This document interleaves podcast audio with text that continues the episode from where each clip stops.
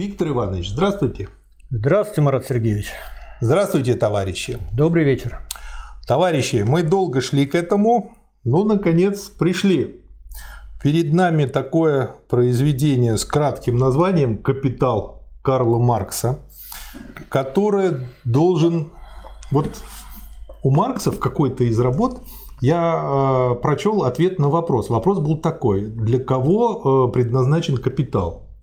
И ответ был, я не помню в какой работе, то, что он предназначен для рабочих, чтобы рабочие его читали. Что скажете по этому поводу? Скажу таким образом, вот, обращаюсь к слушателям. Назовите, пожалуйста, основное произведение марксизма. Угу. Я думаю, многие скажут правильно, дадут правильный ответ. Это капитал. Капитал Карла Маркса. А марксизм – это идеология рабочего класса. И если сложить 2 и 2 Да, и получить 4, тогда понятно, что должны знать это. То есть, конечно. когда многие люди думают, что это для профессоров в институте, которые разбираются там где-то вот в верхах, они ошибаются. Конечно. Скажите пару слов о себе. Значит, я кандидат экономических наук, преподаватель Красного университета Фонда рабочей академии. Также являюсь ректором университета рабочих корреспондентов этого же фонда. Отлично. То есть мы будем разбирать это произведение с человеком, который в этой теме разбирается. Ну, жизнь покажет. Ну, Аккуратно выскажемся. Ну просто если бы я сел в этом деле разбираться, то было бы много вопросов. Э, Насколько мое мнение адекватно тому тексту, который написан. Поэтому вы. Вот есть такое, такая фраза известная, что капитал ну, должен стать настольной книгой любого грамотного, сознательного рабочего. То есть капитал – это то произведение, которое по силам очень многим сознательным борцам за дело рабочего класса. Что позволяет э, утверждать, что это по силам многим? По силам многим, а то, что прежде всего в 1917 году у нас в стране, в России, совершилась победоносная советская социалистическая революция.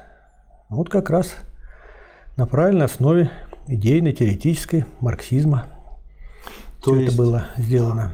Эта революция показывает, что то, что здесь написано, это глубокое понимание ситуации, на котором глубокое знание, на котором и строится борьба рабочего Совершенно класса. верно.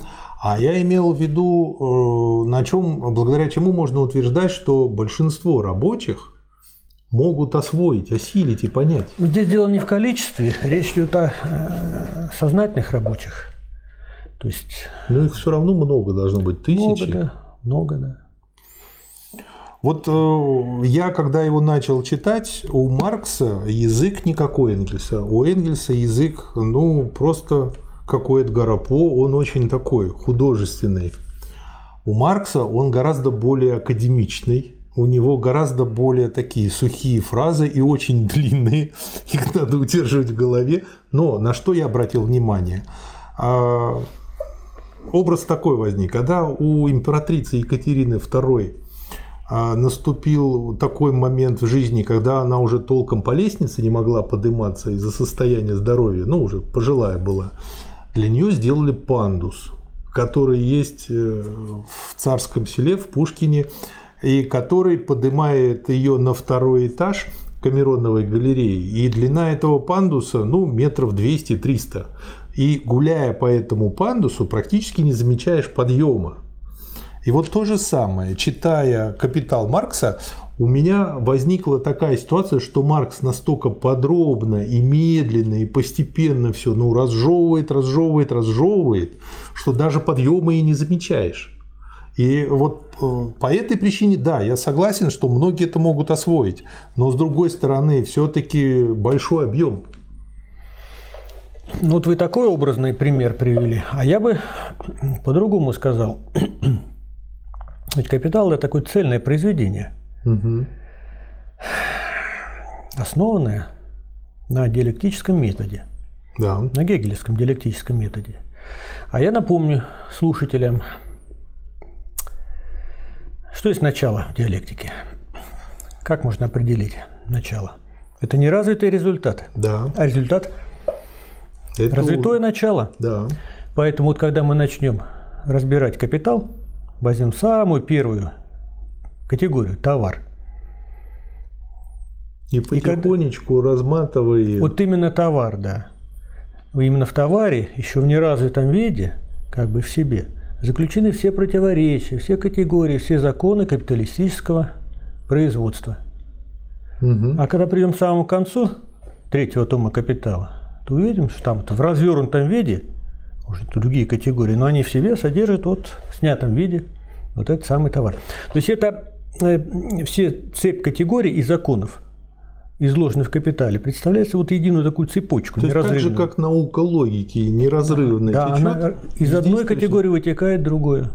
Ну, Вы тут сказали очень интересную мысль и глубокую, которая, Это сказал, это Маркс подтвердил, написав «Капитал». А которая до этого Гегель, который Да. создал метод диалектический. Я имею в виду, что, видимо, э, те люди, которые пытались сделать вот эту вот товарно-рыночную прививку социализму, они даже не подумали на эту тему, когда вот посмотрели на название произведения «Капитал», и что оно начинается с товара, ведь уже вот этого рассуждения достаточно для того, чтобы понять, что вводить э, рыночные прививки к социалистической экономике – это шаг назад, это не развитие. Да это не шаг назад, это движение полностью назад. Это то, что мы называем течение внутри марксизма противоположно марксизму. Ревизионизм. Совершенно верно, ревизионизм. И вот когда Карл Маркс написал свой «Капитал», уже тогда появились люди, и теч- представляющие течение, так сказать, противоположное марксизму. Ну, Возьмем современника Марса Прудона. Да, Кто такой Прудон? Мелкобуржуазный социалист. да. Ну, мы знаем, социализм это много было. И клерикальный, и феодальный, и прочее, в том числе мелкобуржуазный социализм. И вот э, один из типичных представителей Прудон, который говорил, критиковал капитализм. Говорил, капитал это очень плохо, эксплуатация, присвоение прибавочной стоимости, нет, надо все выкинуть. А товар дело хорошее. Да. Товар надо ставить. Он был да, он не понимал цены. того, что из товара неизбежно вырастет капитал. Да. И самое ужасное, что И то же самое, лет- да, вот, э, по- по- сказать, заканчивая, поддерживая э, вашу мысль, э, уже сказать, в нашей стране, когда был построен социализм, сказать, он развивался на своей собственной коммунистической основе. Да. Вот идейку, которую подкинули ревизионисты. Давайте вот мы внедрим коммунистический способ производства прямо противоположное. Товарные отношения. Они хорошие, они социалистические. Вот да, они понимали. Или, может, понимали, но как-то, так сказать, скрывали Да. что они приведут нас к капитализму. Книга первая. Процесс производства капитала. И сегодня наша задача разобраться с первой главой, которая называется «Товар». Богатство обществ, в которых господствует капиталистический способ производства, выступает как огромное скопление товаров, а отдельный товар – как элементарная форма этого богатства. Наше исследование начинается поэтому анализом товара. Товар есть прежде всего внешний предмет. Вот, кстати говоря, я когда конспектировал э, вот эту главу, я вижу, что он и определение товара тоже как бы дает в три захода. Не сразу он его дает вот вполне выверенное такое, а оно как он и выводит его. Товар есть прежде всего внешний предмет, вещь, которая благодаря ее свойствам удовлетворяет какие-либо человеческие потребности непосредственно ли как жизненное средство, то есть как предмет потребления или окольным путем, как средство производства. И отсюда логически дальше вытекает такая вещь, что мы называем полезность, а из полезности ее потребительная стоимость. То есть полезность вещи делает ее потребительной стоимостью. Что такое потребительная стоимость? Вот на простых словах. Это благо или полезность вещи. Уж совсем по-простому. То есть стул – это то, на чем сидят. И то, что я могу сидеть на стуле, это его благо, его полезность. И это есть вот моя потребительная стоимость. Не, потребительная Стул. стоимость стула. Стула, да. Или потребительная стоимость, скажем, ручки. То, Писать какой-то текст. Мгм. Хотя на самом деле, если здесь покопаться, потребительных стоимостей э, у любой вещи может быть много. Ну, возьмем, например, ручку. Одна и можно та же писать. ручка у разных людей может Да обладать не разными... только у одного и того же человека. Просто само по себе. Вот возьмем отдельно ручку. Ей можно писать. Мгм. Можно использовать как указку. Мгм. Можно, извините, за спиной почесать, если рукой не достать. Если дорогая, то можно выпендриться. И так можно. Да. да. Ну, вот есть основная потребительная стоимость, полезность. Это писать. Да, И они разные у всех вещей. да. При рассмотрении потребительных стоимостей всегда предполагается их количественная определенность. Потребительные стоимости товаров составляют предмет особой дисциплины – товароведения. Потребительная стоимость осуществляется лишь в пользовании или потреблении. Потребительные стоимости образуют вещественное содержание богатства. И дальше он приходит к следующей мысли, к миновой стоимости. Миновая стоимость прежде всего представляется в виде количественного соотношения в виде пропорции. Можете это сказать тоже простыми словами? Что такое миновая стоимость? Попытаюсь. Значит, давайте, чтобы двигаться вперед, Да. как в диалектике, надо немного отступить назад. То же самое давайте попробуем здесь. Вот Маркс берет товар. И вот видите как бы одну сторону. Потребительная стоимость или благополезность этой вещи. И в этом плане все вещи будут, они разные. Мгм. Вот возьмем, примере, книгу, ручку, что угодно, пиджак, галстук или так далее. Как полезности они совершенно ну, несопоставимы, несравнимы. Да. Они разные. Но как товары, они приравниваются друг к другу в обмене. То есть хочешь не хочешь, но их как-то надо состыковать между Погодите. собой. Вот Марк берет пока поменять. поверхность экономическую. Поверхность, пока до глубины, до сущности он дойдет. Ну, начинает с чего? С того, что лежит на поверхности. Мгм. Вот он берет эти разные потребительные стоимости, разные полезности, да? То есть товары как разные потребительные стоимости. И делает первый вывод, что в обмене эти совершенно различные потребительные стоимости приравниваются друг к другу. Мгм. Значит, что такое меновая стоимость?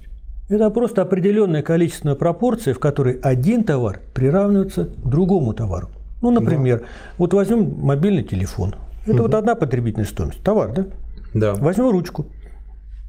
Это Ну, да. можно поставить знак равенства 100 ручек и один телефон. Ну, если хорошие такие ручки. Хорошие да, ручки, можно. это простенькие, можно поставить. И вот это вот знак равенства означает, что это такое? Это меновая стоимость. Мгм. Это Ручка. можно э, такой образ привести. Вот э, раньше были такие весы на рынке двусторонние, когда надо было Можно их тогда. уравновесить, да? Да. Здесь один товар, здесь совершенно другой товар. То есть еще разок вывод. Это количественная пропорция, в которой один товар обменивается на другой товар. И все. Да. Смотрите, что дальше еще Маркс добавляет. С другой стороны, миновое отношение товаров характеризуется отвлечением от их потребительных стоимостей. То есть мы должны забыть про полезность конкретного мобильного телефона и полезность конкретных ручек, а просто помнить вот эту пропорцию, что 100 ручек – это один телефон. Да. Марс, следуя своей строгой логике, вот сделал вывод, идет другому. Совершенно верно, вы здесь тоже подметили. То есть вот возьмем еще раз, вернете к меновой стоимости. Вот здесь телефон один, а здесь 100 ручек. Как потребительной стоимости они ведь несравнимы. Да. У них совершенно различны. А вот чтобы поменять- а в обмене между ними ставится знак равенства. А знак равенства что означает? Ну, что они равны. То Значит, и- они не как потребительной стоимости равны, а что-то другое. То есть в них есть что-то такое общее, в силу чего они между собой приравниваются. И Маркс вот здесь как бы берет вот эту ниточку и ее начинает раскручивать. То есть он э, показывает, что товар внесет в себе противоречие. Вот До это этого вот- пока, нет, пока еще не дошел. Ну, вот он Ага. последовательно. Да. Вот, вот то, что вы сейчас прочитали. Да. Что же осталось от продуктов труда? От них ничего не осталось, кроме одинаковой для всех призрачной предметности простого сгустка, лишенного различий человеческого труда, то есть затраты человеческой рабочей силы безотносительно к этой к форме этой затраты. Все эти вещи представляют собой теперь лишь выражение того, что в их производстве затрачена человеческая рабочая сила, накоплен человеческий труд. Как кристаллы этой общей им всем общественной субстанции, они суть стоимости, товарной стоимости. Вот. Угу. То есть еще разочек вот. Вернемся к меновой стоимости. Как потребительной стоимости товары совершенно несравнимы. Угу. Но в обмене между ними ставится знак равенства, они равны. А раз они равны, в них есть что-то общее. Да. И что это может быть общее? Марс находит это общее. Да. Это общее то, что они суть сгустки затрат общечеловеческого труда. Да. И вывод делает какой? Как сгустки этого абстрактного человеческого труда, они суть стоимости. Угу. То есть вот посмотрите, то есть Маркс начал с товара, то есть этой с исходной, с всеобщей, да. Да, но не развитой формы буржуазного производства, с товара. Угу. Увидел на потребительную стоимость да. и меновую стоимость. Да. А за меновой стоимостью он пришел уже путем логических рассуждений к стоимости одной из сказать, центральных категорий товарного производства. Да. Если мы действительно отвлечемся от потребительной стоимости продуктов труда, то получим их стоимость, как она была только что определена. Таким образом, то общее, что выражается в миновом отношении или миновой стоимости товаров, и есть их стоимость. Совершенно да. Да. Правильно. Дальше вот э, мне очень нравится, и я на что обратил внимание, что Маркс и Сталин любят задавать все время вопросы. Ну вот такие, э, на которые потом находят ответы. Энгельс чуть поменьше, Ленин гораздо реже. Вот, и у каждого своя форма задавания вопросов. Итак, потребительная стоимость или благо имеет стоимость лишь потому, что в ней овеществлен или материализован абстрактно-человеческий труд. Ну, то, что вы сказали только что. Как же измерять величину ее стоимости? Очевидно, количеством содержащегося в ней труда, этой созидающей стоимость субстанции. Количество самого труда измеряется его продолжительностью, рабочим временем, а рабочее время находит в свою очередь свой масштаб в определенных долях времени, каковы час, день и тому подобное.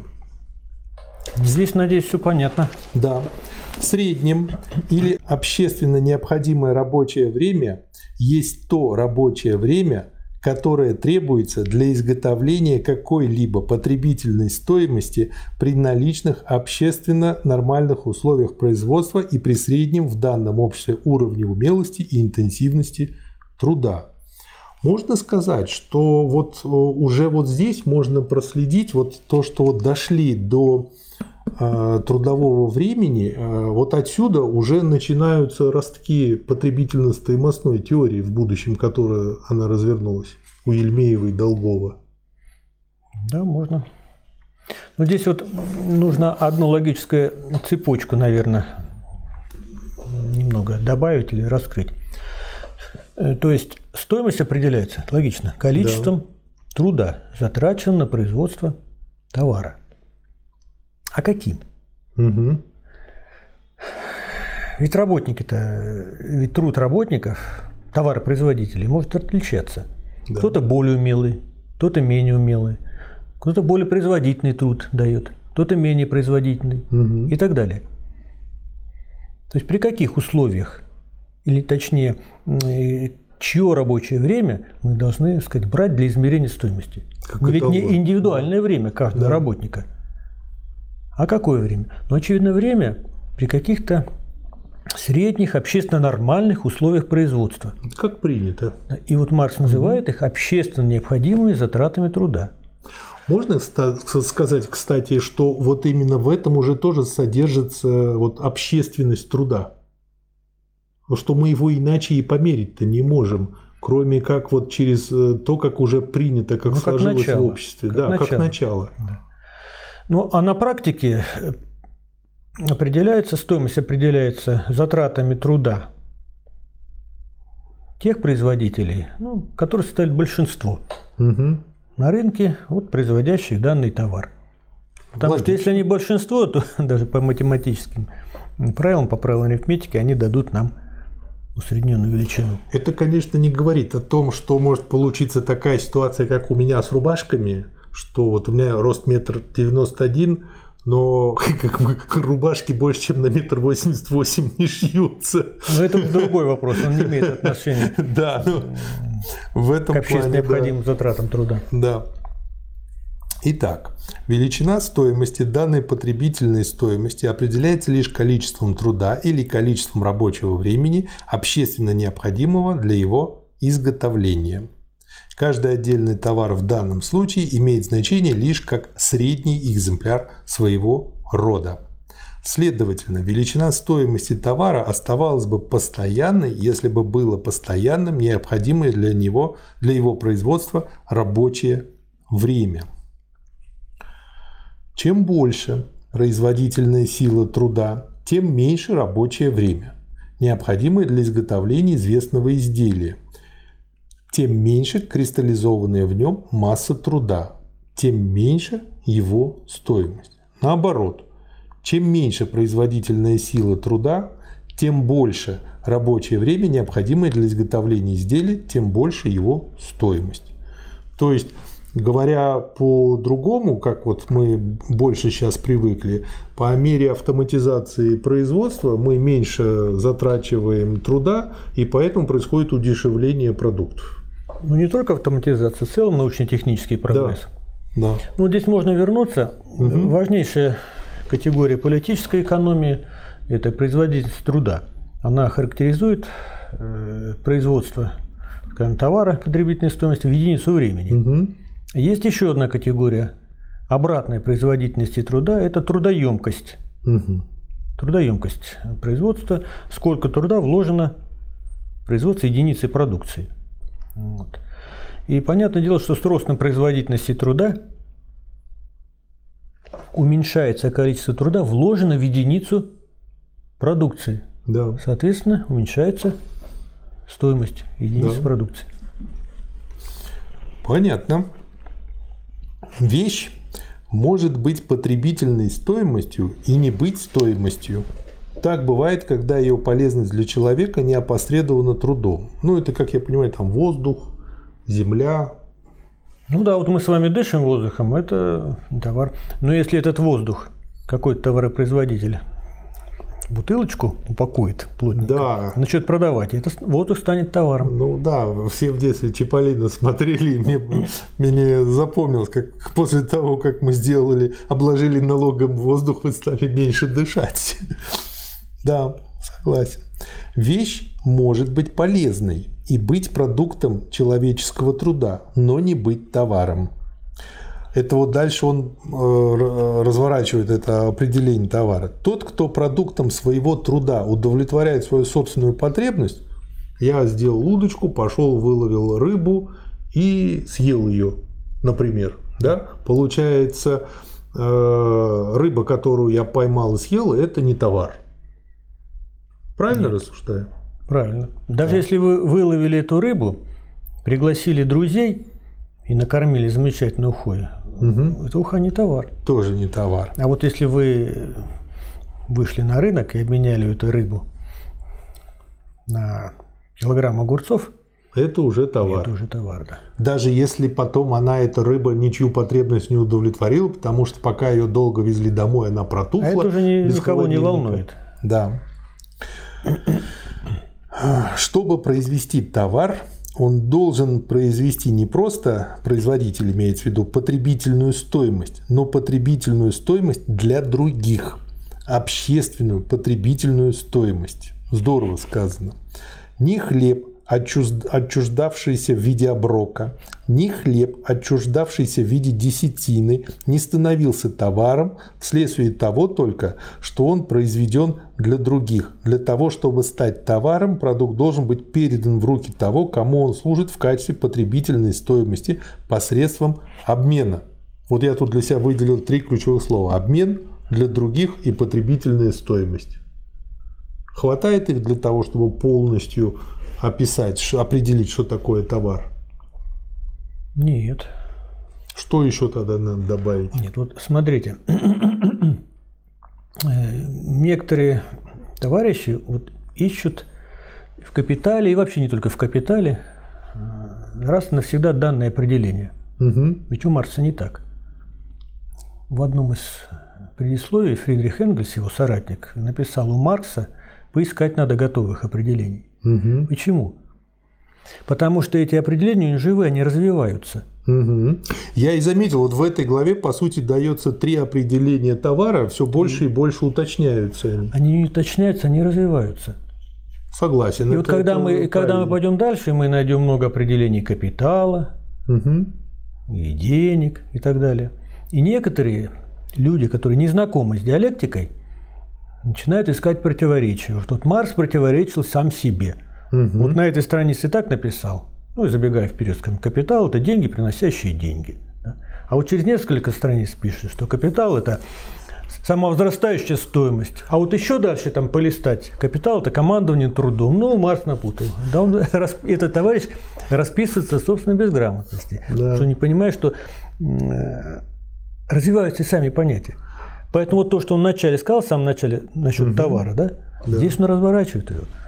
Да, здорово.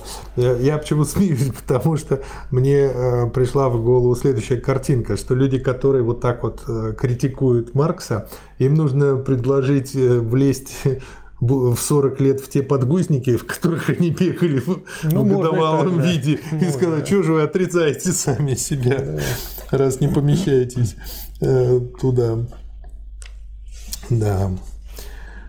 Наконец, вещь не может быть стоимостью, не будучи предметом потребления.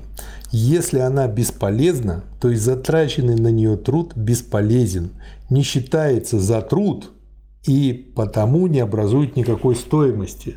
Это вот, э, как я почему еще выделил, потому что многие говорят, ну как не было товаров при, фи- при феодализме, рынок-то был колхозный там, или ну, не, не колхозный, конечно, тогда, а какой-то там Сорочинская ярмарка или Нижегородская ярмарка вывозили, продавали.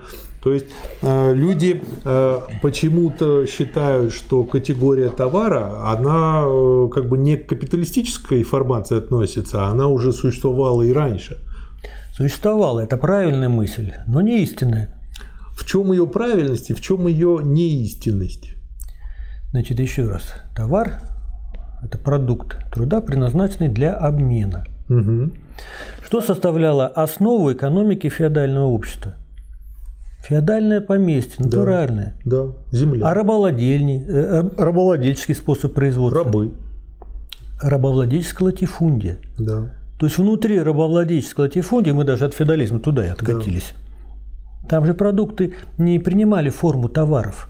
Мгм. Они полностью, так сказать, принадлежали Как хозяин рабовладельцу. скажет, Да. то и будет. Да. Потому что рабовладельцы были средства производства, мертвые, Да.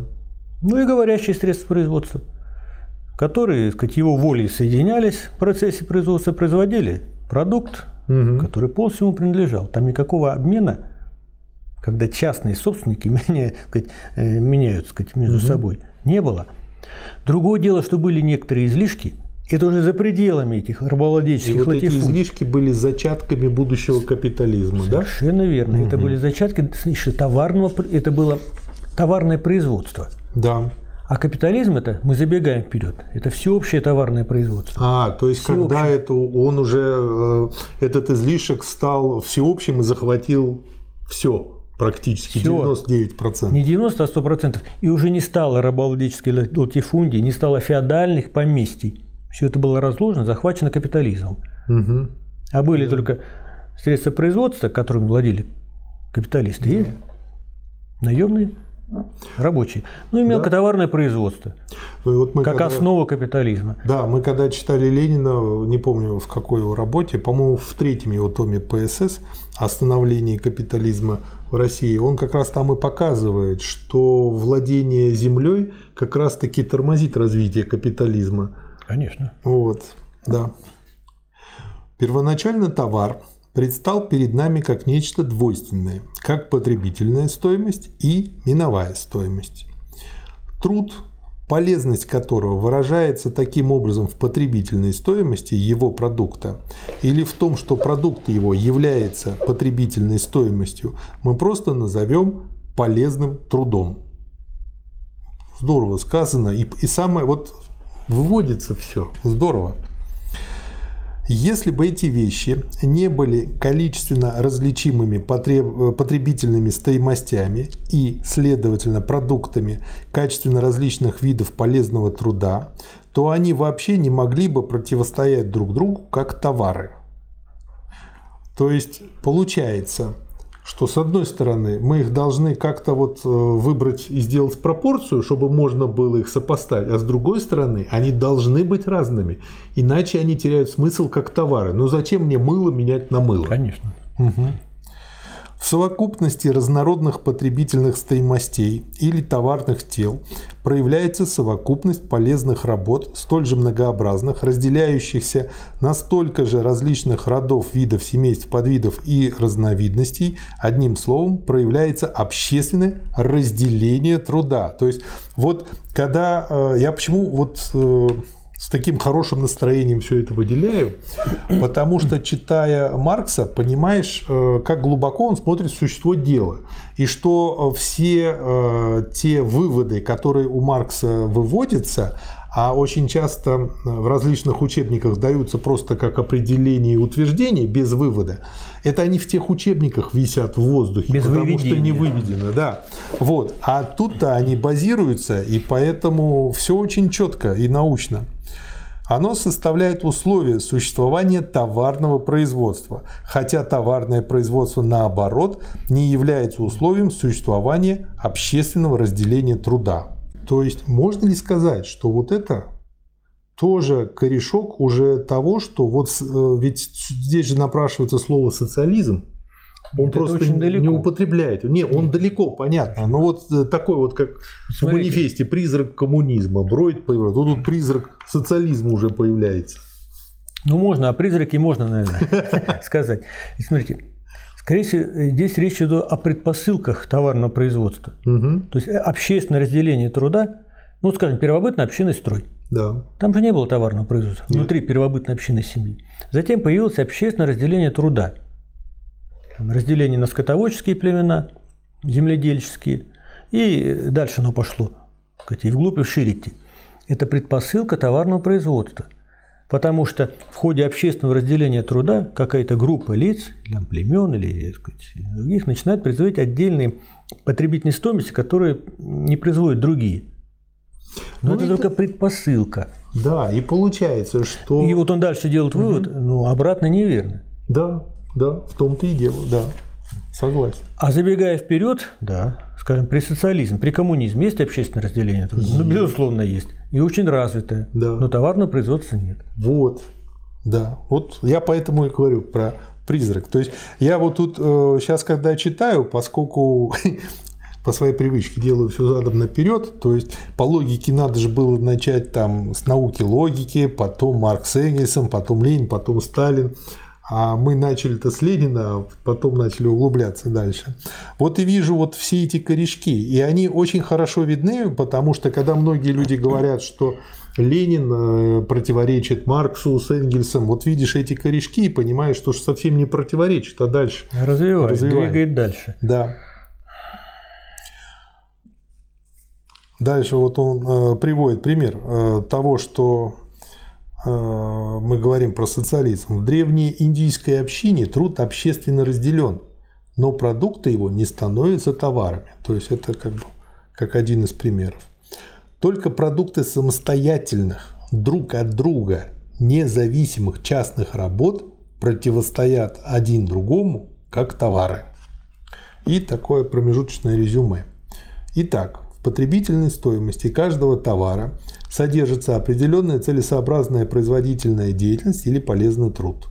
Потребительные стоимости не могут противостоять друг другу как товары, если в них не содержатся качественно различные виды полезного труда.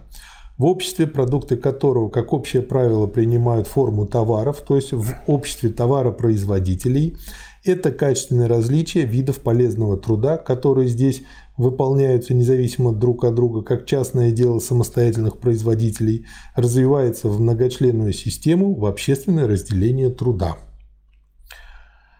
Следовательно, труд как созидатель потребительных стоимостей, как полезный труд, есть независимое от всяких общественных форм условия существования людей. Вечная естественная необходимость. Без него не был бы возможен обмен веществ между человеком и природой, то есть не была бы возможна сама человеческая жизнь. То есть труд, как цемент, скрепляет человеческое общество. Как полезный труд. Как труд в особой целесообразной форме. Да, да. Труд – не единственный источник производимых им потребительных стоимостей, вещественного богатства. Труд есть отец богатства, как говорит Уильям Петти, земля – его мать. Если отвлечься от определенного характера производительной деятельности и, следовательно, от полезного характера труда, то в нем останется лишь одно, что он есть расходование человеческой рабочей силы. Это вот он тут очень здорово переходит э, от одного момента противоречия к другому, к противоположному. И раскручивает все это. В стоимости товара представлен просто человеческий труд, затрата человеческого труда вообще. Простой рабочей силы, которой в среднем обладает телесный организм каждого обыкновенного человека. Простой средний труд – хотя и носит различный характер в различных странах и в различные культурные эпохи, тем не менее для каждого определенного общества есть нечто данное.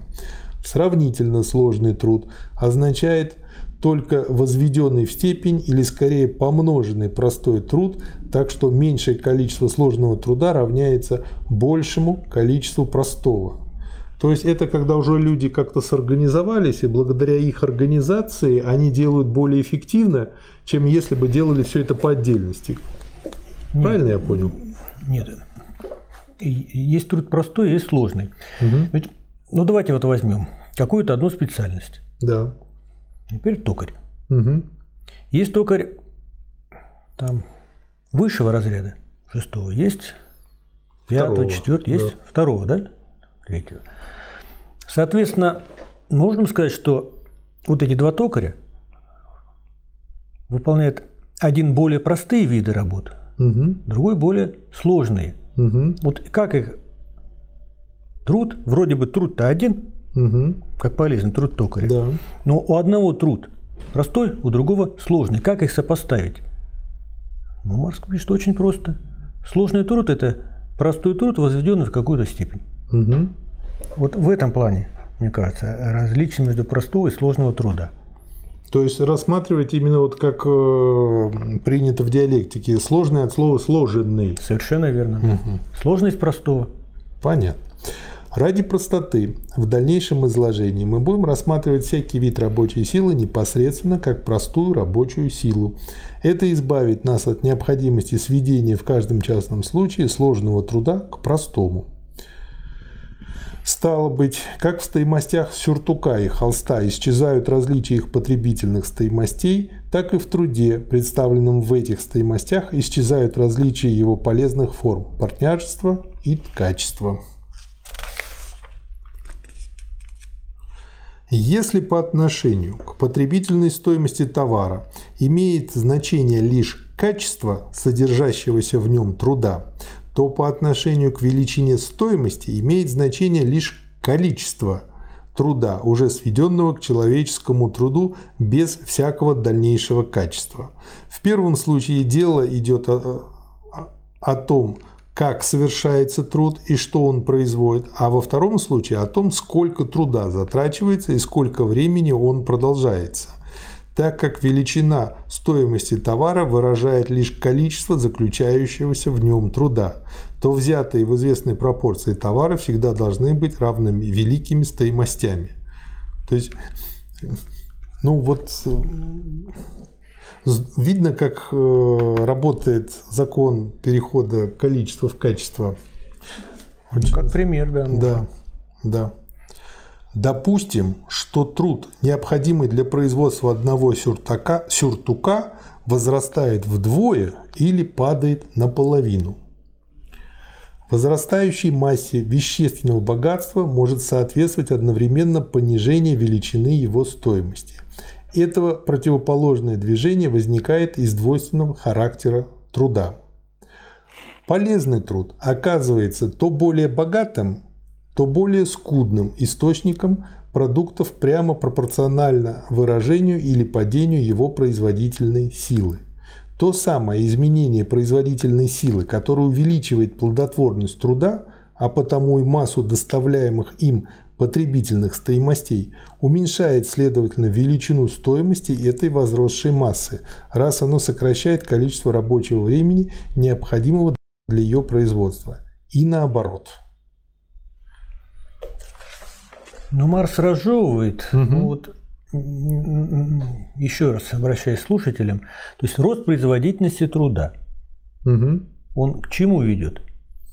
К тому, что мы за единицу времени выпускаем больше, больше. товаров. Или наоборот, можно сказать, что в одном товаре меньше будет, времени. Да, меньше, затрачивается меньше времени или вложено меньше человеческого труда, то есть меньше стоимость. Да. То есть стоимость вот этого товара будет меньше, индивидуальная да. стоимость.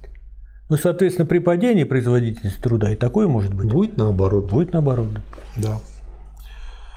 Товары являются на свет в форме потребительных стоимостей или товарных тел.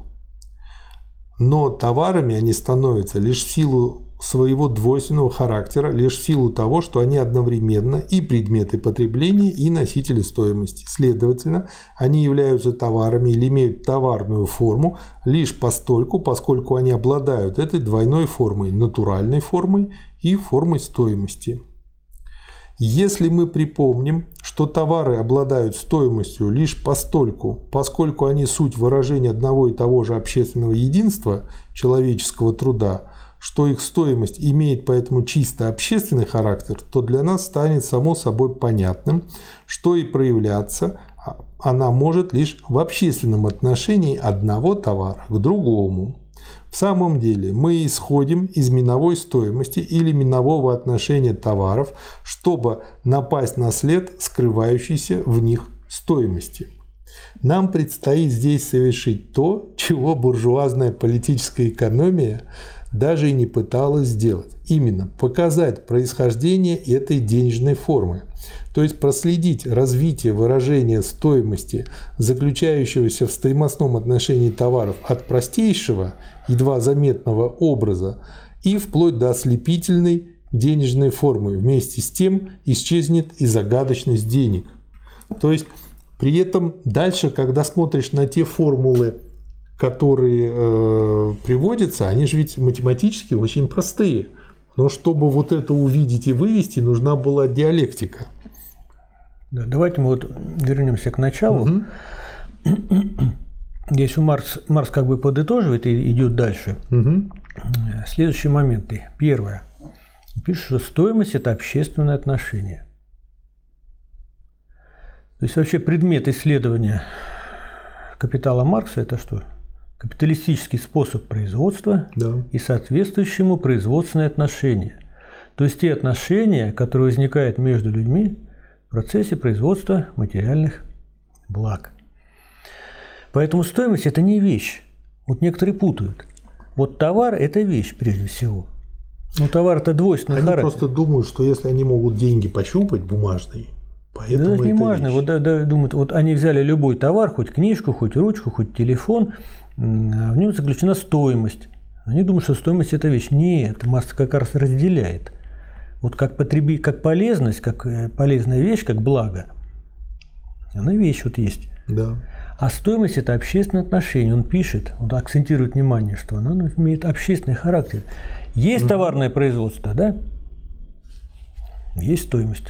То есть есть отношение товарного производства, есть стоимость. Нет отношения товарного производства, Нету Можно хотя вещи, пример. хотя вещи эти могут остаться. Вот телефон. Угу. Товар, в условиях товарного производства он имеет стоимость. Можно пример привести с квартирами в советское время. Они же либо выдавались как ведомственные квартиры, либо человек мог обменяться. Но вот обмен уже какой-то зачаток был, но тем не менее какой-то стоимости их не было. А почему только квартиры? любые продукты при социализме не являются товарами, и там Да. стоимости нет ни грамма. Ну, просто, Кавычкой берем это да, слово, просто квартира это так э, очень большие деньги по современным меркам. И денег И- не было. Да, ужас. А были рабочие квитанции.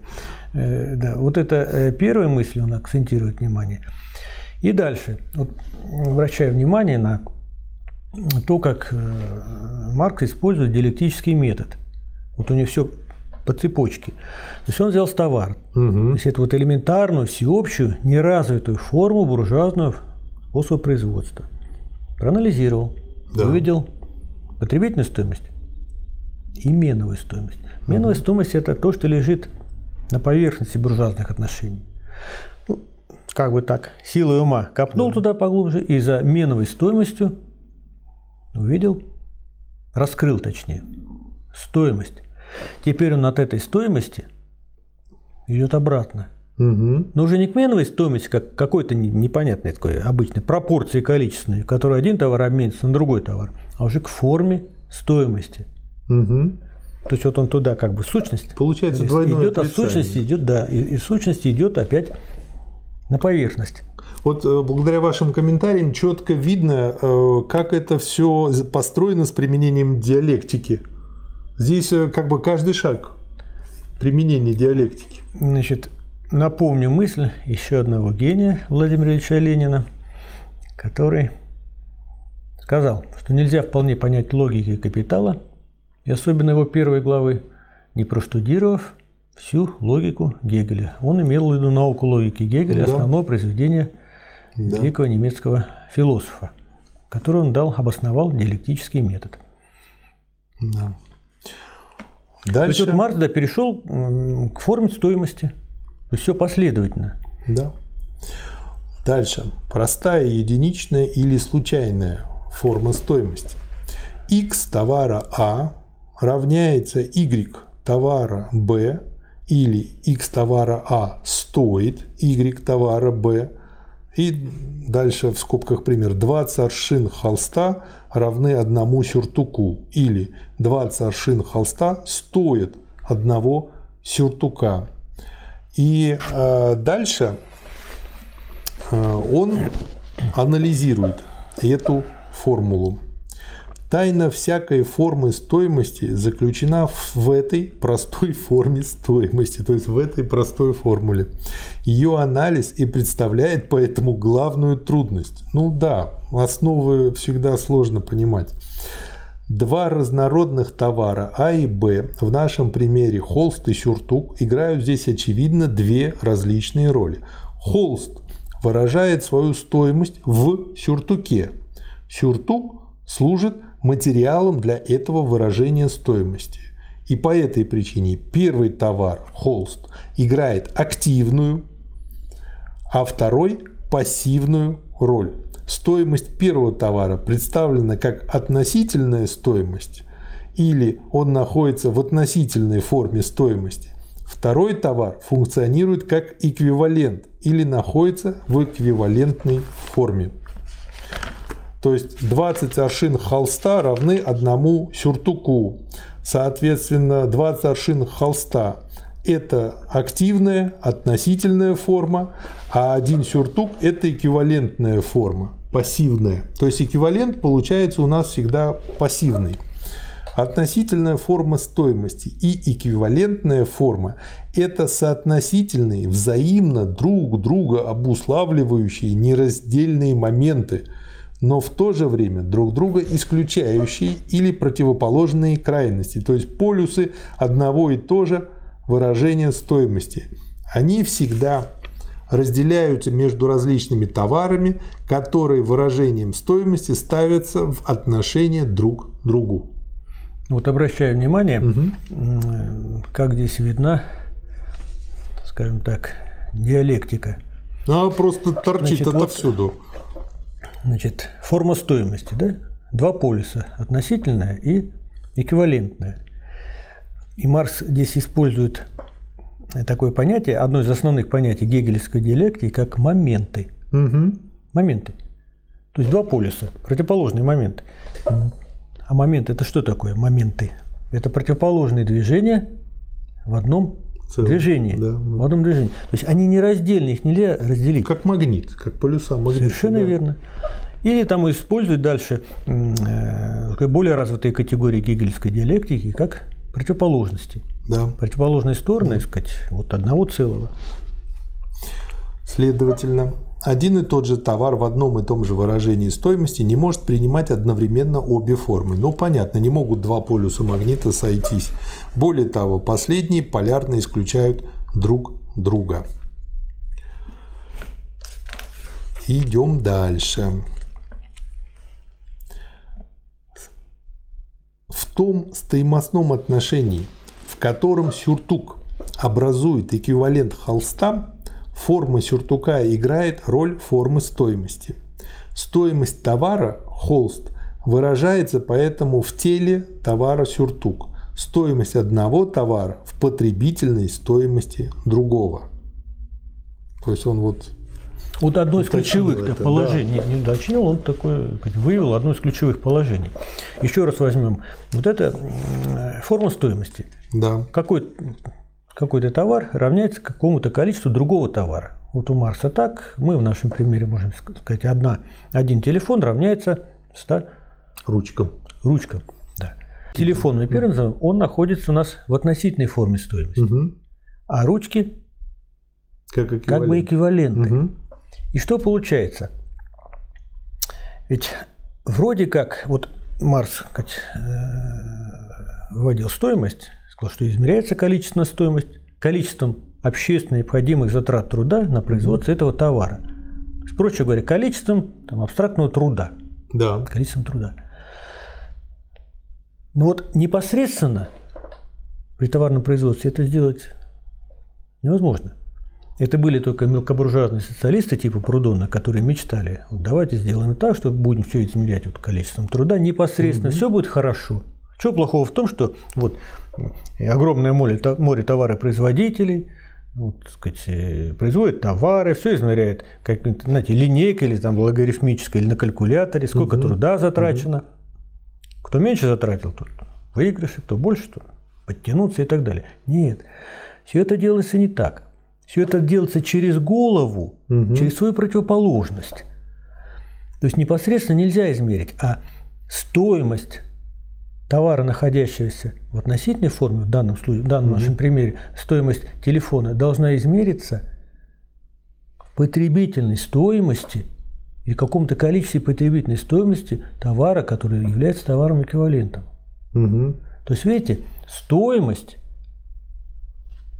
должна найти свое выражение или измериться в каком-то количестве своей противоположности, потребительной стоимости. Да. Вот в чем здесь сложность и загвоздка. Это Да. вот первый вывод, который сделал Маркс. То есть он все это обосновал, Да. зачитали. И вот такой вывод. Да. Итак, посредством стоимостного отношения натуральная форма товара Б становится формой стоимости товара А, или тело товара Б становится зеркалом стоимости товара А. Стоимость товара А, выраженная таким образом в потребительной стоимости товара Б, обладает формой относительной стоимости. Уравнение. Дальше он исследует. 20 аршин холста равны одному сюртуку, или 20 аршин холста стоит один сюртук, предполагает, что в одном сюртуке содержится ровно столько же субстанции стоимости, как и в 20 аршинах холста. Ну, правильно, потому что 20 аршин холста – это больше, чем один сюртук. Поэтому нельзя сказать, что в нем 20 аршин холста содержится, а именно субстанция стоимости. Мы исследуем теперь более подробно влияние такого изменения на относительное выражение величины стоимости. И дальше вот он перебирает, ну, как математики говорят, полную группу событий. Первое. Пусть стоимость холста изменяется, в то время как стоимость сюртука остается постоянной. Это страница 63. При неизменной стоимости товара Б относительная стоимость товара А то есть стоимость его, выраженная в товаре Б, повышается и падает прямо пропорционально стоимости товара А. Второй вариант. Пусть стоимость холста остается постоянной, в то время как стоимость сюртука изменяется. При неизменной стоимости товара А его относительная выраженная в товаре Б стоимость падает или повышается в отношении обратному изменению стоимости Б. И третий вариант. Пусть количество труда, необходимое для производства холста и сюртука, изменяются одновременно в одном и том же направлении. То есть тогда были разнонаправленные, теперь однонаправленные. И в одной и той же пропорции. Если бы стоимости всех товаров одновременно повысились или упали в одной и той же пропорции, их относительные стоимости остались бы без перемены. Ну да, если мы все в пять раз ну, это банальная математика отлавливает, просто сокращаются множители и все. Действительно, изменение стоимости товаров в этом случае сказались бы лишь в том, что в течение того же самого рабочего времени вообще производилось бы большее или меньшее количество товаров, чем раньше. И четвертый вариант. Пусть рабочее время, необходимое для производства холста и сюртука, а следовательно их стоимости, изменяются одновременно в одном и том же направлении, но в различной степени, или же изменяются в противоположном направлении и так далее. Влияние всех возможных комбинаций подобного рода на относительную стоимость товара определяется просто применением первых трех случаев. Первого, второго или третьего. То есть четвертый случай – это комбинация одного или всех вместе э, трех случаев. Дальше, после относительной стоимости, есть у вас что добавить по относительной Нет, ну там стоимости? Маркс... То, что вы сейчас читали, ну Маркс буквально вот разжевывает все возможные варианты. Вот. А в относительной Марс опять следует э, диалектической логике. То есть как? Вот он берет форму в целом, форму стоимости в целом. Мгм. да? Сначала смотрит относительную форму, затем переходит к рассмотрению противоположностей, Мгм. именно эквивалентную форму, а затем рассмотрит их в единстве. Да, тут я и говорю, тут как бы уши отсюда торчат.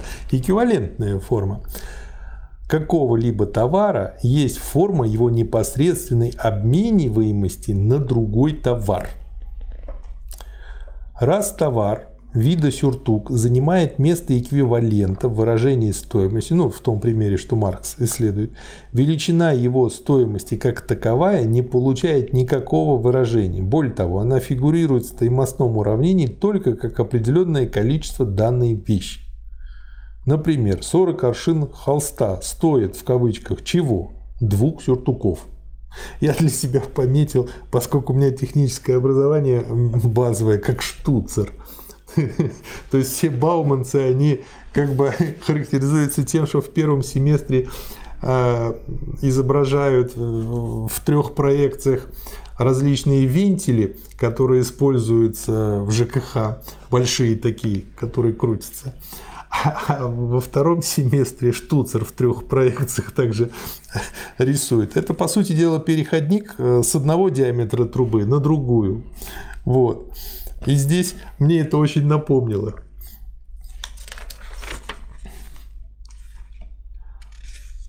Первая особенность, броса- бросающаяся в глаза при рассмотрении эквивалентной формы, состоит в том, что потребительная стоимость становится формой проявления своей противоположности стоимости.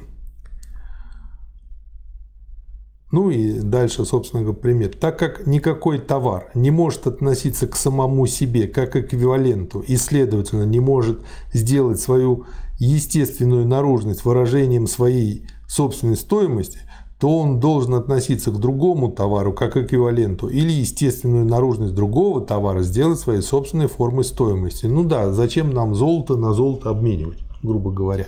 Это бессмысленно. Да. Не только золото на золото, любой товар. Да. Зачем вам ручку на ручку обменить? Телефон на телефон, если они одинаковые. Ну, только, Совершенно одинаково. только как в том анекдоте про петуха и курицу, не догоню, так хоть согреюсь. Может, только такой смы- смысл.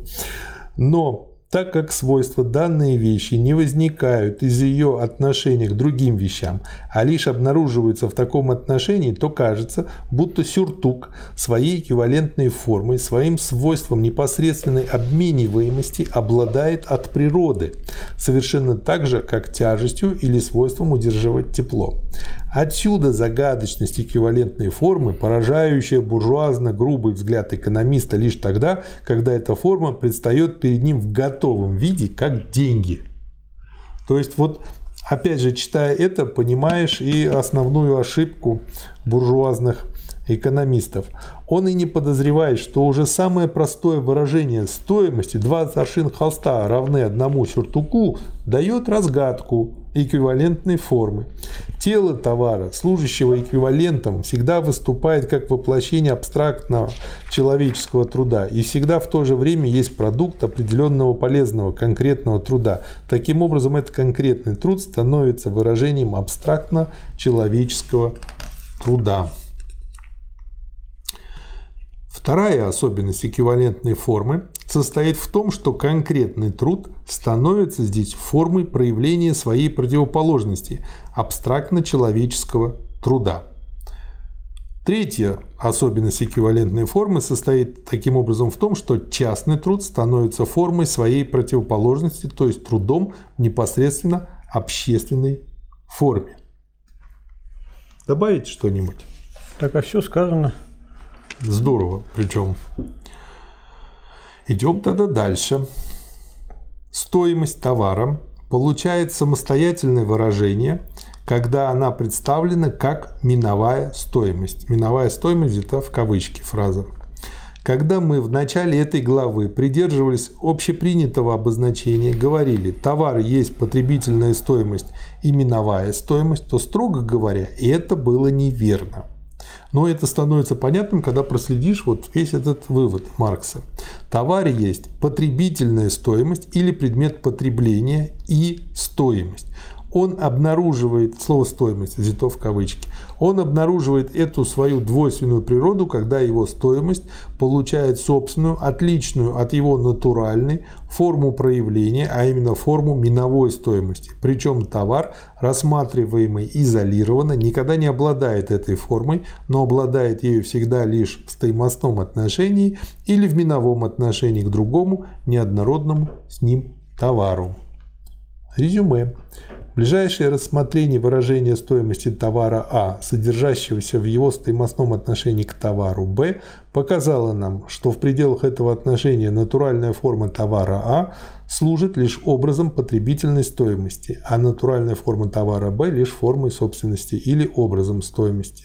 Скрытая в товаре внутренняя противоположность потребительной стоимости и стоимости выражается таким образом через внешнюю противоположность, то есть через отношение двух товаров, в котором один товар тот, стоимость которого выражается, непосредственно играет роль лишь потребительной стоимости, а другой товар, тот, котором стоимость выражается, непосредственно играет роль лишь миновой стоимости. Следовательно, простая форма стоимости товара есть простая форма проявления, заключающаяся в нем противоположности потребительной стоимости и стоимости. Ну вот этот вывод мог сделать только диалектик. Конечно. И, собственно говоря, становится понятным, почему многие экономисты, которые не изучили науку логики, они и этого не видят. Ну, потому что они со школы привыкли э, 2 равно 2, и все. И вот э, в них это вошло и не выходит, и не дает дальше двигаться. Простой относительной форме стоимости одного товара соответствует единичная эквивалентная форма другого товара. Единичное выражение стоимости товара превращается таким образом в ряд различных простых выражений его стоимости. Причем этот ряд может быть удлинен как угодно. И тут мы приходим к полной или развернутой форме стоимости. Но это, как я понял, когда выстраиваются цепочки. Ну, например, Z товара А равно U товара Б, или В товара С, или дубль В товара Д, или X товара Е и так далее и тому подобное. Когда мы вот выстраиваем такую длинную цепочку. Или, если привести более конкретный пример, 20 аршин холста равны одному сюртуку, или 10 фунтам чаю, или 40 фунтам кофе, или одному квартеру пшеницы, или двум унциям золота, или одной второй тонны железа, или там еще чему-то. То есть вот мы можем дальше эту цепочку, по сути, бесконечно продолжать становится очевидным, что не обмен регулирует величину стоимости товара, а наоборот, величина стоимости товара регулирует его миновые отношения. Есть что добавить? Нет, пока здесь все вроде понятно. Да. Идем дальше. Про недостатки полной или развернутой формы стоимости. Какие они? Во-первых, относительное выражение стоимости товара является здесь незавершенным, так как целый ряд выражений его стоимости никогда не заканчивается. Ну да, что с этим делать? Он растет, растет, растет и растет. Во-вторых, такая цепь образует пеструю мозаику разрозненных и разнородных выражений стоимости. Впрочем, развернутая относительная форма стоимости состоит лишь из суммы простых относительных выражений стоимости или уравнений первой формы. Ну, например, там же можно эту цепочку поделить, и получится 20 ашин холста равны одному сюртуку, те же 20 ашин холста равны 10 фунтам чаю и так далее. Но дальше мы можем выделить что-то одно, что расположим справа, и к нему все приравнять. И тогда мы получаем всеобщую форму стоимости. То есть это выводится как э, один сюртук, один фунт чая, 40 фунтов кофе, один квартер пшеницы, 2 унции золота, полтонны железа, x товара А и так далее. И все они равны, скобочка такая, 20 аршинам холста справа. Теперь товары выражают свои стоимости. Первое – просто – вот в этой перечисленной последней форме, так как они выражают их в одном единственном товаре, ну, в данном случае воршина э, в холсте. Второе. Единообразно, так как они выражают их в одном и том же товаре. Форма их стоимости проста и обща. То есть одновременно получается им всем. Следовательно, всеобщее. Я здесь обнаружил, что единичное есть всеобщее. Ну, в общем, Гегель отовсюду. Вновь полученная нами форма, э, только что сказано, выражает стоимости товарного мира в одном и том же выделенном из него виде товара, например, в холсте, и представляет таким образом стоимости всех товаров через равенство с холстом. То есть, ну, видно постепенно, к чему он идет. Только эта форма действительно устанавливает отношения между товарами как стоимостями или заставляет их выступать по отношению друг к другу в качестве миновых стоимостей. Всеобщая форма стоимости возникает лишь как общее дело всего товарного мира. Данный товар приобретает всеобщее выражение стоимости лишь потому, что одновременно с ним все другие товары выражают свою стоимость в одном и том же эквиваленте, и каждый вновь появляющийся товар должен подражать этому. Вместе с тем обнаруживается, что так как стоимостная потребность товаров представляет собой просто общественное бытие, эти два слова взяты в кавычках, этих вещей, то и выражена она может быть лишь через их всесторонние общественные отношения, что их стоимостная форма должна быть поэтому общественно значимой формой. Всеобщая форма стоимости, которая представляет продукты труда просто в виде сгустков лишенного различия человеческого труда, самим своим построением показывает, что она есть общественное выражение товарного мира. Да. Ну вот, э, можно делать небольшую паузу. Угу. Маркс здесь логически выводит. Да. Э, вот эти э, прослеживает цепочку развития форм стоимости от простой случайной в конечном итоге к денежной, к золотой. Да, да. видно, к чему он идет. Сейчас вот есть история развития человечества. А вообще историческое логическое совпадает у нас? Конечно. Конечно, совпадает. Если человек, скажем, даже не читал вот эту часть первой главы Маркса, но читал историю, угу. может найти эти примеры. Да. Ну, давайте вспомним. Вот первобытный общинный строй. Угу. Значит, там же не было товарного производства. Угу. Все производилось внутри общины. Произошло первое разделение труда. Да. Вот здесь скотоводческие племена, здесь землеведельческие. Ну, да. я крупный берем. Появляется, растет производительность труда, появляются излишки у одних и других. И они где-то на стыках, где-то угу. случайно начинают обменивать. Какое-то количество зерна обменивается на какое-то количество скота. Угу. Это что мы имеем в виду? Это Первая уже... простая да. случайная форма стоимости. Угу. Вот одного барана на там, пару мешков да. пшеницы. Но на этом же историческое развитие нет. Через, идет человеческий прогресс, научно-технический прогресс, разделение труда все усложняется, да? появляется уже там продукция, Не только Да. отдельно баран уже выделка кожи, Да. там, и там хлеб пекут и так далее. И уже что мы имеем? Развернутую форму стоимости, когда какое-то количество товара А обменится на какое-то количество другого товара Б, на какое-то количество товара В и так далее. И затем, по мере развития человечества, вот из этого мира товаров появляются какие-то товары, которые начинают играть роль всеобщего эквивалента. То есть мы имеем в виду вот всеобщую форму стоимости, когда вот список товаров, да, в каком-то определенной пропорции обменится на какой-то другой товар. Если вспомним историю, ведь очень много разных товаров пытались брали на себя роль всеобщего эквивалента. Когда все другие товары стоимости соизмеряли в каком-то количестве. Да. потреби- Нет, до золота еще. Да. Это последний этап. Да. Ведь и скот выполнял роль всеобщего Да. эквивалента, и какие-то другие товары. Что угодно. Что угодно, да. И лишь потом, вот я просто вас перевел, из всего мира товара вы, выделился один такой, который взял на себя функцию всеобщего эквивалента, то есть стал денежной формой товара. Да. Степени развития относительной формы стоимости соответствует степени развития эквивалентной формы. Однако, и это важно отметить, развитие эквивалентной формы есть лишь выражение и результат развития относительной формы стоимости. Это страница 77.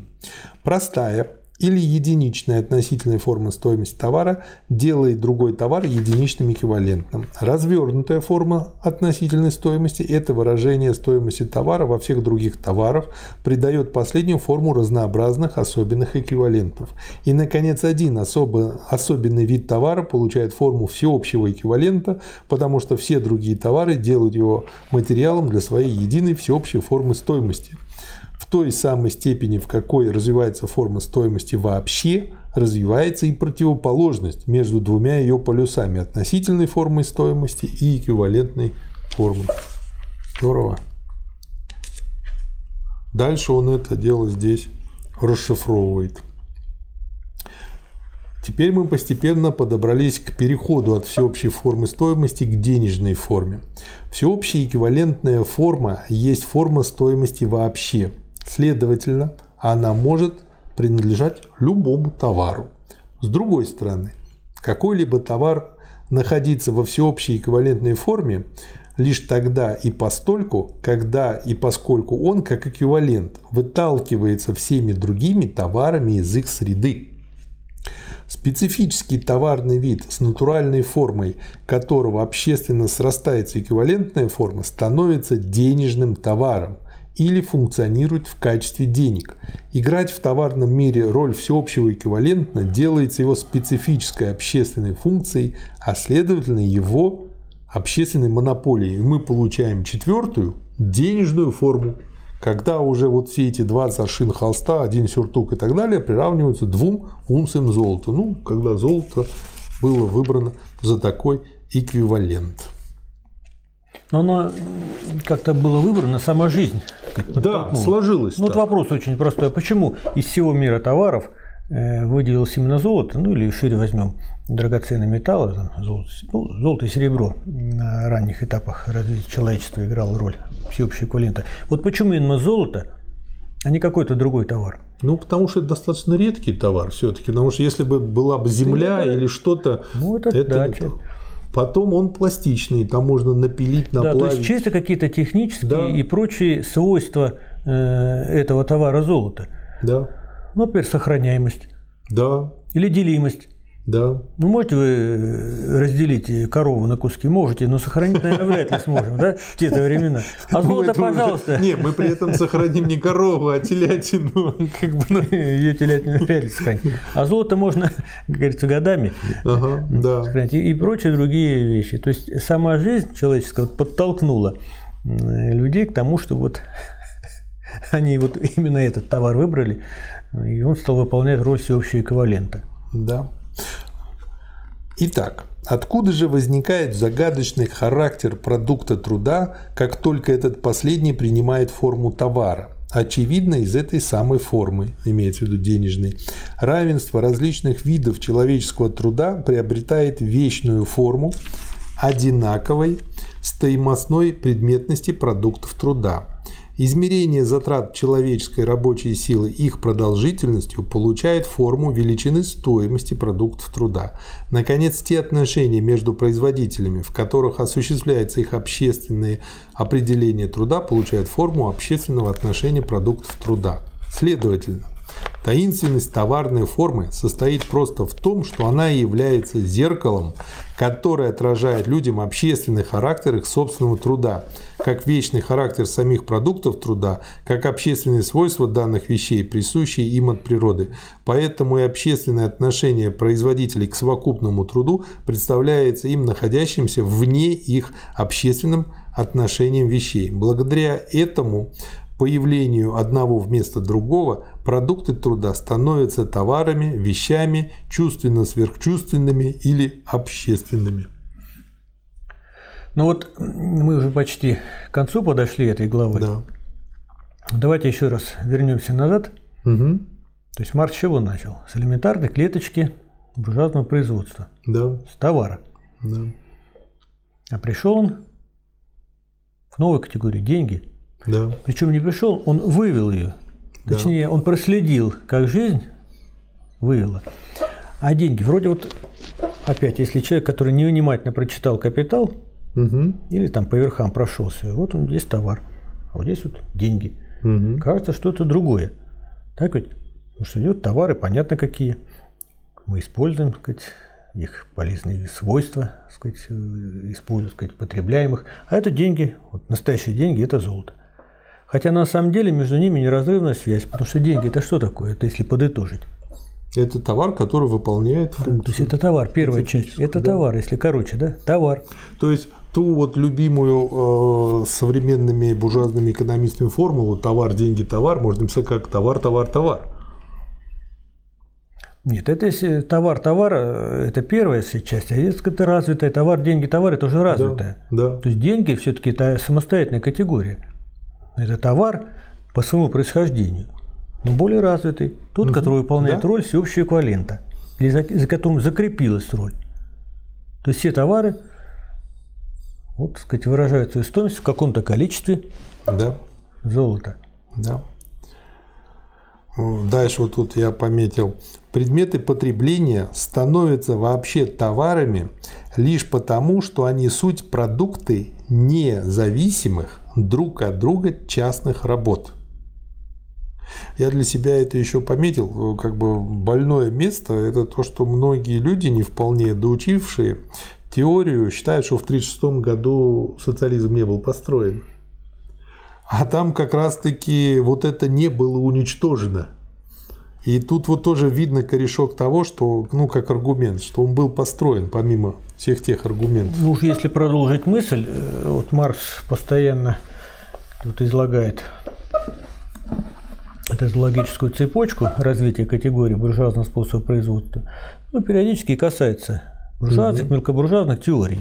Да. И вот, э, кстати, здесь делают такое замечание, что для мелкого буржуа который в товарном производстве видит вершину человеческой свободы и личной независимости, было бы, конечно, в высшей степени желательно устранить недостатки, связанные с этой формой. Угу. В особенности тот недостаток товаров, что они не обладают непосредственной обмениваемостью. Угу. Ну, о чем мы говорили, что нельзя непосредственно измерить стоимость в каком-то количестве. Да рабочего времени, то есть субстанции стоимости. А вот таким вот через голову измеряют стоимость в каком-то количестве потребительной стоимости другого товара. И вот размалевывание этой филистерской утопии и составляет прудоновский социализм. Да. И то, что э, вот вы сейчас помянули строительство социализма, и то, что произошло уничтожение, разрушение социализма, вот оно было связано с тем, что... Недоученные. Вот, э, ну, как не бы... только недоученные. Я думаю, там и классовые корни, экономические лежат, да. не только недоученные. Ну вот э, то, что вроде бы люди видят, вроде бы вот написана формула одно равно другому, но вот они видят, но не видят. А это из-за того, что не доучились. Я думаю, все-таки конечно, были люди, которые банально хотели нажиться, были те, которые хотели свои привилегии сохранить. Ну вот все вот это есть. Но не у большинства людей. Рыбак рыбака видит издалека. То есть здесь все в единстве получилось. То есть у того же ревизионизма же есть экономические корни, Да. да, классовые корни, Да. соответственно, теоретические, Да. идейные. Лишь в рамках своего обмена продукты труда получают общественно одинаковую стоимостную предметность, обособленную от их чувственно различных потребительных предметностей. Это расщепление продукта труда на полезную вещь и стоимостную вещь осуществляется на практике лишь тогда, когда обмен уже приобрел достаточное распространение и такое значение, что полезные вещи производятся специально для обмена, а потому стоимостной характер вещей принимается во внимание уже при самом их производстве. Равенство видов труда во всех отношениях, различных друг от друга, может состоять лишь в отвлечении от их действительного неравенства, в сведении их к тому общему им характеру, которым они обладают как затраты человеческой рабочей силы, как абстрактно-человеческий труд. Люди сопоставляют продукты своего труда как стоимости не потому, что эти вещи являются для них лишь вечными оболочками однородного человеческого труда. Наоборот, приравнивая свои различные продукты при обмене один к другому как стоимости, люди приравнивают свои различные виды труда один к другому как человеческий труд. Они не сознают этого, но они это делают. Таким образом, у стоимости не написано на лбу, что она такое. Более того, стоимость превращает каждый продукт труда в общественный иероглиф. Я тут вспомнил, как великий комбинатор, сам не зная того, разыграл сицилианскую защиту на нескольких досках. Стоимостной характер продуктов труда утверждается лишь путем их проявления как стоимостей определенной величины. Величины стоимостей непрерывно изменяются независимо от желания, предвидения деятельности лиц, обменивающихся продуктами. В глазах последних их собственное общественное движение принимает форму движения вещей, под контролем которого они находятся, вместо того, чтобы его контролировать.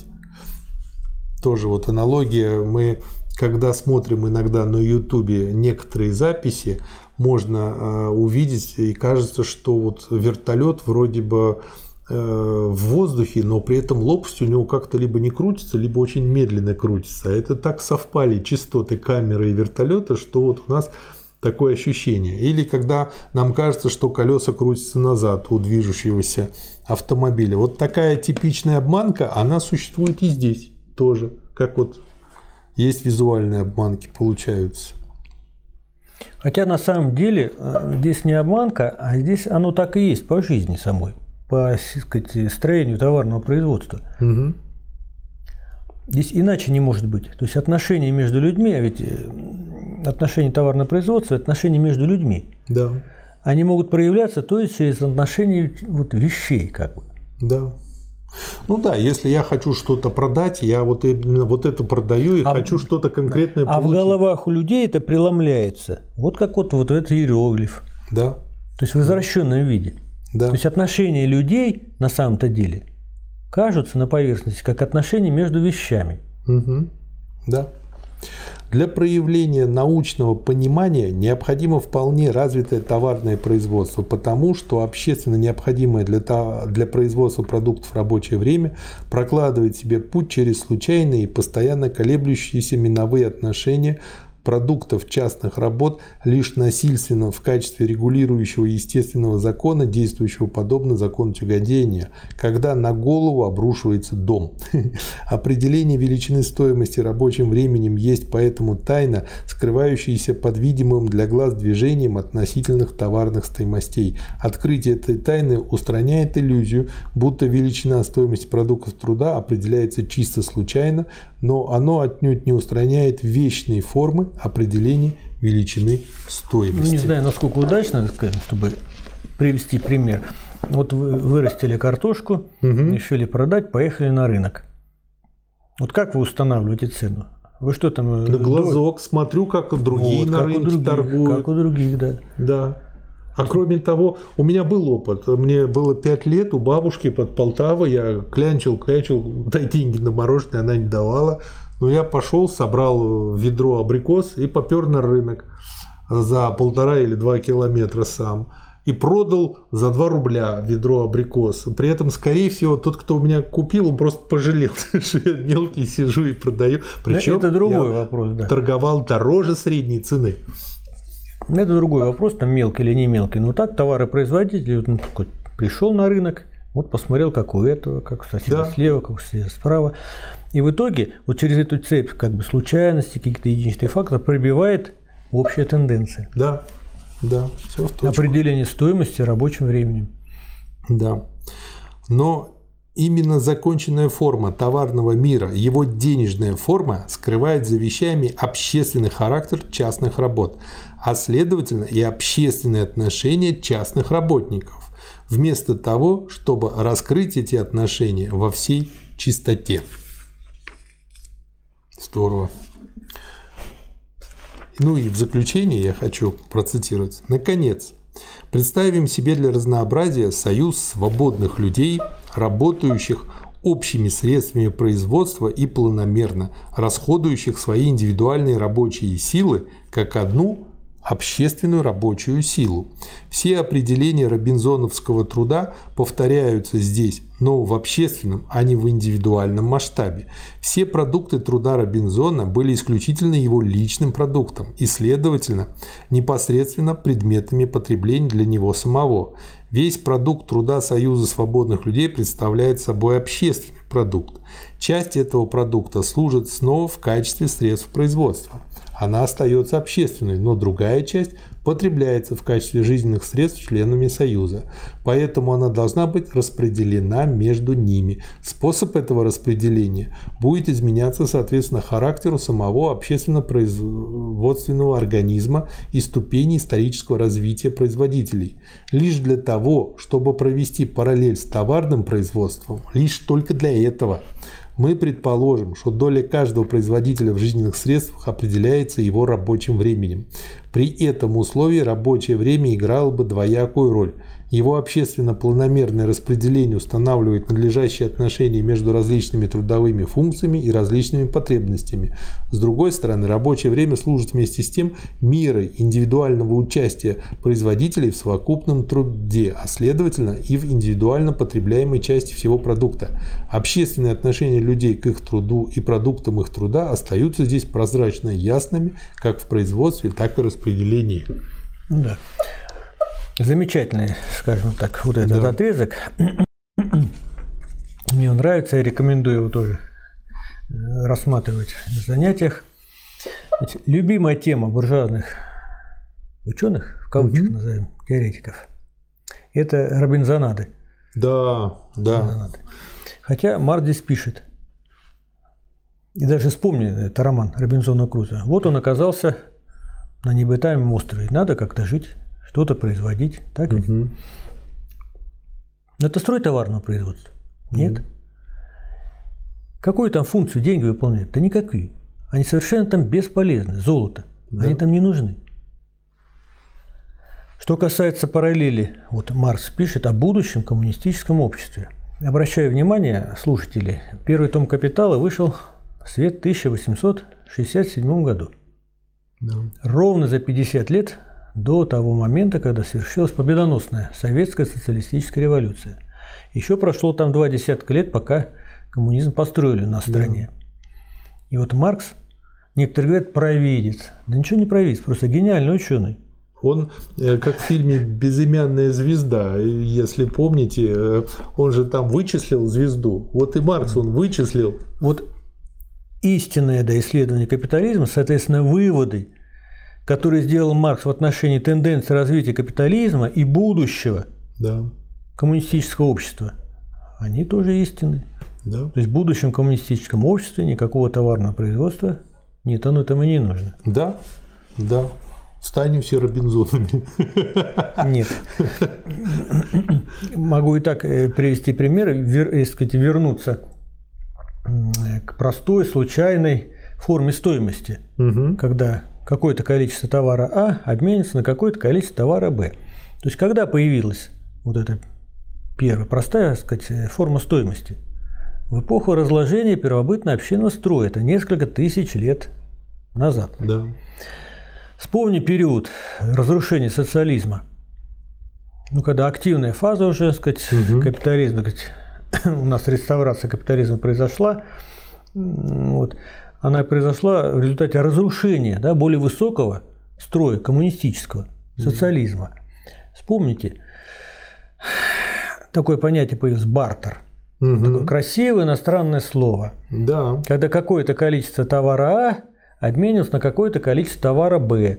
А я, так сказать, работал, так сказать, э, так сказать, в финансовой сфере и так сказать, видел, когда значит, э, со спичной фабрики вагон спичек отвозили на автозавод, автозавод э, давал им взамен какое-то количество автомобилей.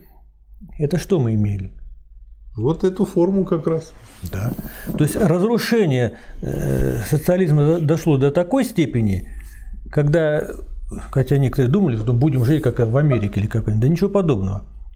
Разрушение дошло до того периода, э, самого самого начала капитализма. совершенно верно, товарного производства еще. Еще капитализма не было в период разложения первобытно-общинного строя. Ну и мы на своей шкуре начальной 10 сказать, лет стадии дело все развития товарного производства. То есть вот разрушение социализма дошло до появления первоначальных еще неразвитых форм товарного производства, а не то, что капитализм. Да. Вот мы прошли первую главу. Попробуем. Ну, Посмотрим. Я думаю, зрители, потихонечку, слушатели оценят, первый блин Да. комом или нет. Я думаю, какой бы он ни был, мы пойдем дальше. Совершенно верно. Спасибо большое. И вам спасибо. Спасибо, До товарищи. свидания.